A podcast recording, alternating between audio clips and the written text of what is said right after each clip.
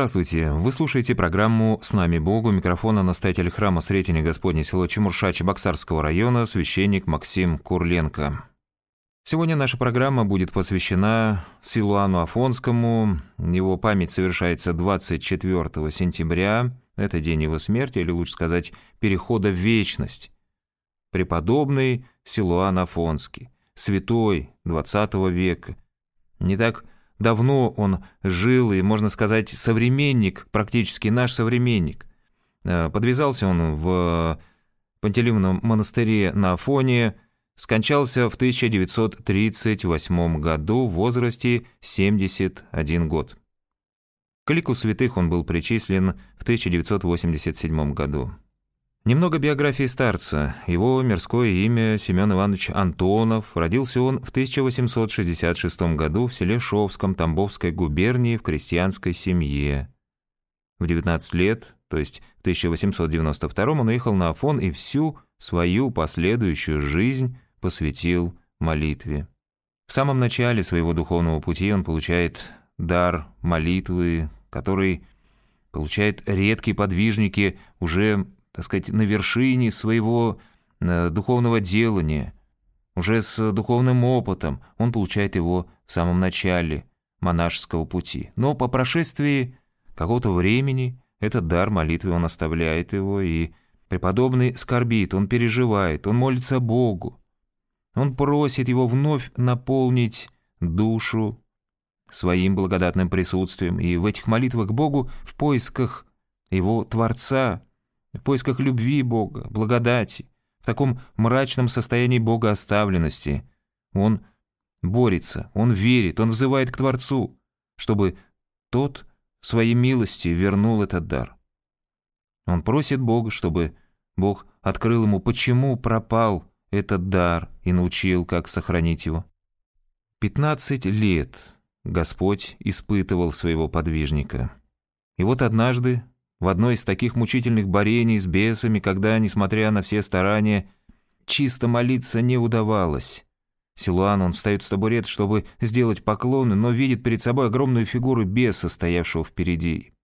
И получалось, что поклон он будет делать как бы именно этому бесу, который стоит перед ним, загородив иконы.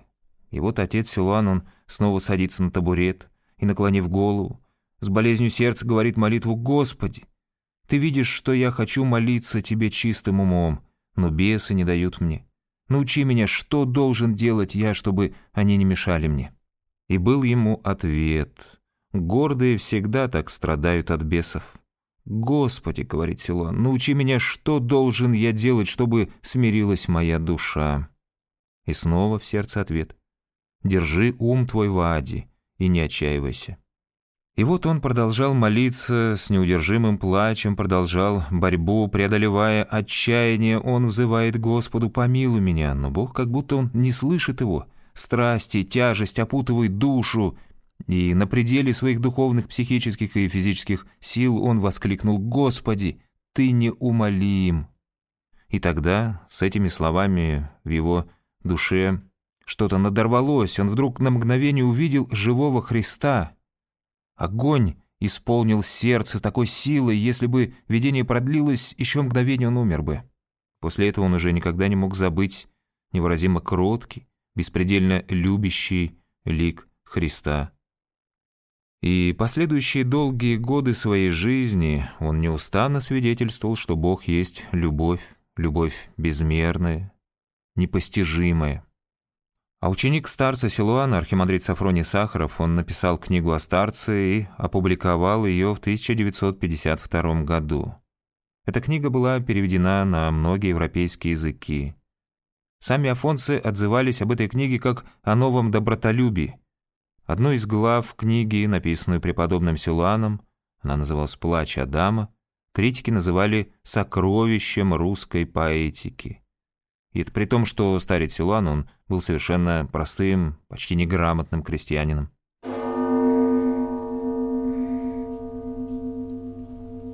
Вот прочитаю два небольших отрывка из этого плача. «Скучал Адам на земле, горько рыдал, и земля была ему немила. Он тосковал о Боге и говорил, Скучает душа моя Господи, и слезно ищу его. Как мне его не искать? Когда я был с ним, душа моя была весела, покойна, и враг не имел ко мне доступа. А теперь злой дух взял власть надо мной и колеблет, и томит душу мою, потому скучает душа моя Господи, даже до смерти. И рвется дух мой к Богу, и ничто на земле не веселит меня. И ничем не хочет душа моя утешиться, но снова хочет видеть Его, насытиться им. И не могу забыть Его ни на минуту, и томится душа моя по Нему. И от множества скорби, стоном плачу я, помилуй меня, Боже, падшее создание Твое. Так рыдал Адам, и слезы лились по лицу его на грудь и землю, и вся пустыня слушала стоны его. Звери и птицы замолкали в печали, и Адам рыдал, ибо за грех его все потеряли мир и любовь. Ходил Адам по земле, и от многих болезней сердце своего плакал, а умом помышлял о Боге. А когда изнемогало тело его, и не мог уже проливать слезы, то дух его тогда горел к Богу, ибо не мог он забыть рай и красоту его. Но еще больше душа Адама любила Бога и влеклась к нему силою самой любви. И далее пишет старец Силуан, «О, Адам, я пишу, но ты видишь, слабый ум мой не может разуметь, как скучал ты о Боге и как нес труд покаяния. О, Адам, ты видишь, я чадо твои страдаю на земле, мало во мне огня, едва не потухает любовь моя». «О, Адам, пропой нам песни Господню, да возвеселится душа моя о Господе, и да подвигнется хвалить и славить Его, как хвалит Его на небесах Херувимы и Серафимы, и как все чины небесных ангелов поют Ему тресвятую песнь. «О, Адам, Отец наш, пропой нам песнь Господню, чтобы слышала вся земля, и все сыны Твои подняли умы свои к Богу и усладились звуками небесной песни, и забыли горе свои на земле». И вот, читая написанную преподобным Силуаном поэму в прозе «Адама в плач», мы понимаем, что это плач не только самого Адама, но Силуана, и не только Силуана, но и всего рода человеческого. Покаяние Адама — это наше покаяние.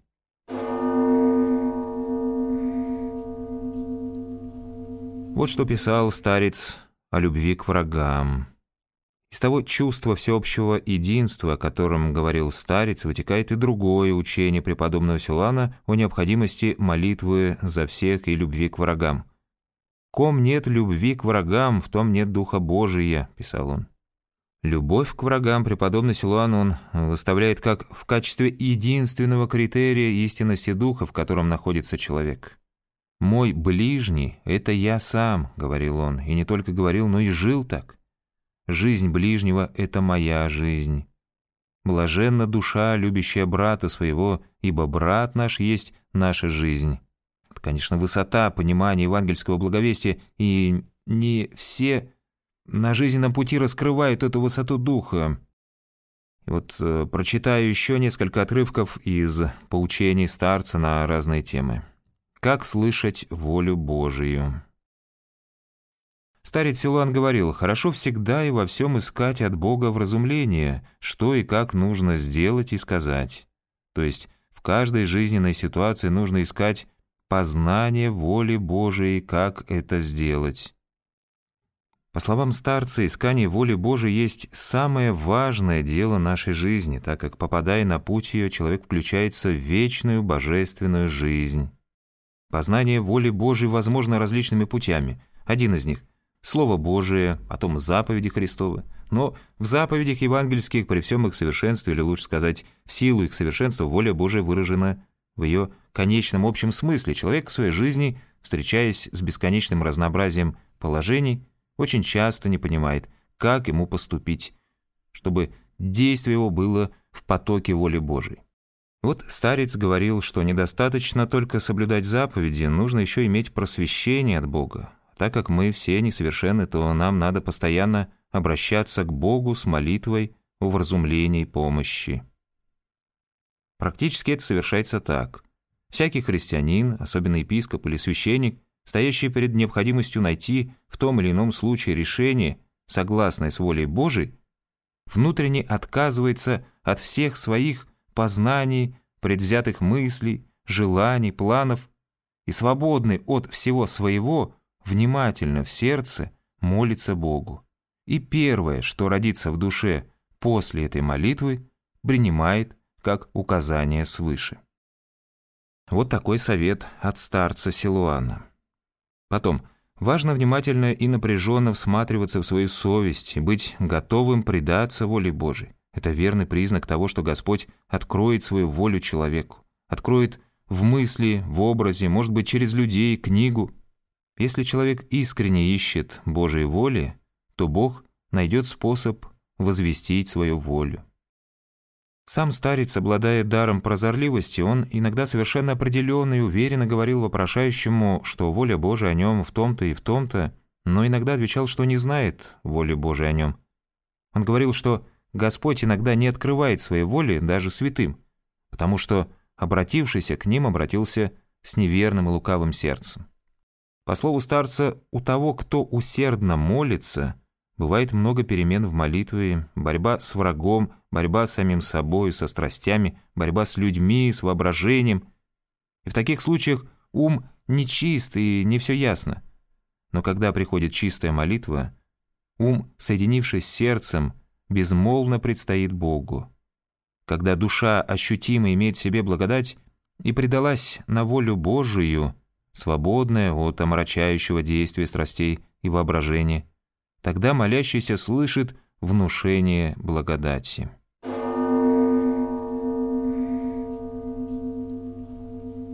Несколько слов скажу о богословии – как я уже говорил, старец Силуан был малограмотным. Несмотря на то, что он не был начитанным академическим богословом, он все же серьезно повлиял на формирование богословской науки в XX веке. Когда говорю о богословской науке, я имею в виду прежде всего опыт и традицию православного христианства. Вот речь идет о вопросе понимания священного писания и предания. Раньше, до революции, Писание и предания рассматривались как два независимых источника откровения Бога. Но именно старец Силуан, через своего ученика Сафрония Сахарова, он принес несколько иное понимание, что Писание является частью предания. Жизнь церкви он осознавал как жизнь в Духе Святом и священное предание как непрерывающееся действие Духа Святого в церкви. Предание как вечное и неизменное пребывание Духа Святого в Церкви есть наиболее глубокая основа ее бытия, говорил он.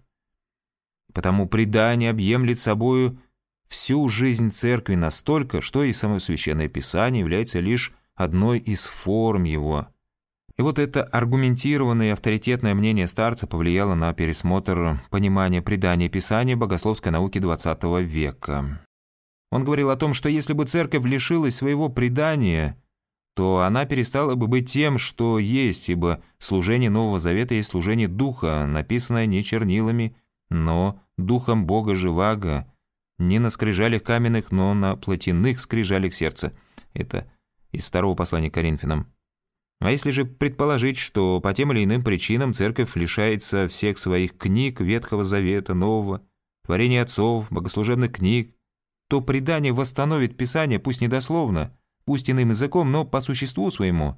Это новое писание будет выражением все той же веры, выявлением того же единого духа, неизменно действующего в церкви, являющегося ее основой и сущностью. И вот старец писал, «Никто не может знать от себя, что есть любовь Божия, если Дух Святой не научит. Но в церкви нашей любовь Божия познана Духом Святым, и потому мы говорим о ней. Господь благ и милостив, но мы сказать о любви Его ничего не могли бы, кроме Писания, если бы не научил нас Дух Святый. Мы можем рассуждать лишь настолько, насколько познали благодать Святаго Духа. Святые говорят о том, что действительно видели и знают. Они не говорят о том, что не видели. Святой преподобный Силуан Афонский, моли Бога о нас. На этом наша программа подошла к своему завершению. Микрофона был настоятель храма Сретения Господня село Чемурша Чебоксарского района, священник Максим Курленко. До свидания, до скорых встреч.